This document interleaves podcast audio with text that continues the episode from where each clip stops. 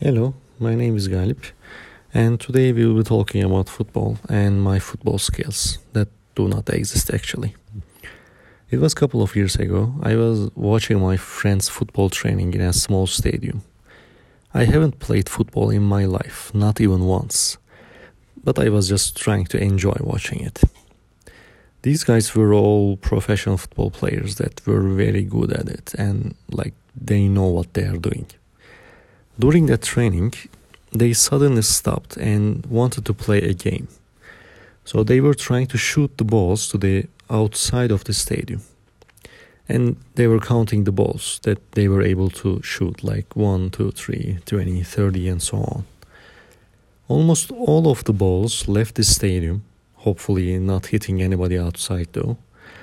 But one of them got tired and I was substituted with him. Okay, I tried a lot with them, but there was no chance for me to do it. And that's why, of course, we ended up shooting less and less balls than they used to. Here, what I need to do is I either need to train myself and come back in a couple of months, or somehow I need to increase the power that I'm applying. So that will also solve the problem. Okay, that is a bit complicated system with people, balls, stadium, whatever.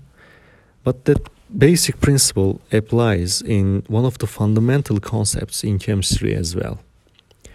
You might have heard that water boils at 100 degrees Celsius at sea level, but if we add other substances, like salt for example, then we will increase its boiling point. But why? Do these salt particles hold the water molecules? It well it may seem possible at first but the reason is not that. As happening in that football field that we just talked when we add salt to water we actually increase the amount of particles that are not water molecules at the surface that is open to air and this addition decreases the success rate of our water molecules to escape the salt water mixture which is very similar to the number of balls that were able to leave the stadium. The ability of these water molecules to escape the mixture is called vapor pressure of that mixture.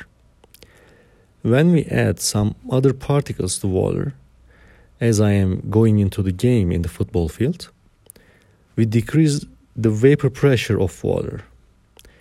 So, what we have to do to make it to its boiling temperature is that we just need to add more energy than we normally do. And that's how its boiling temperature is increased.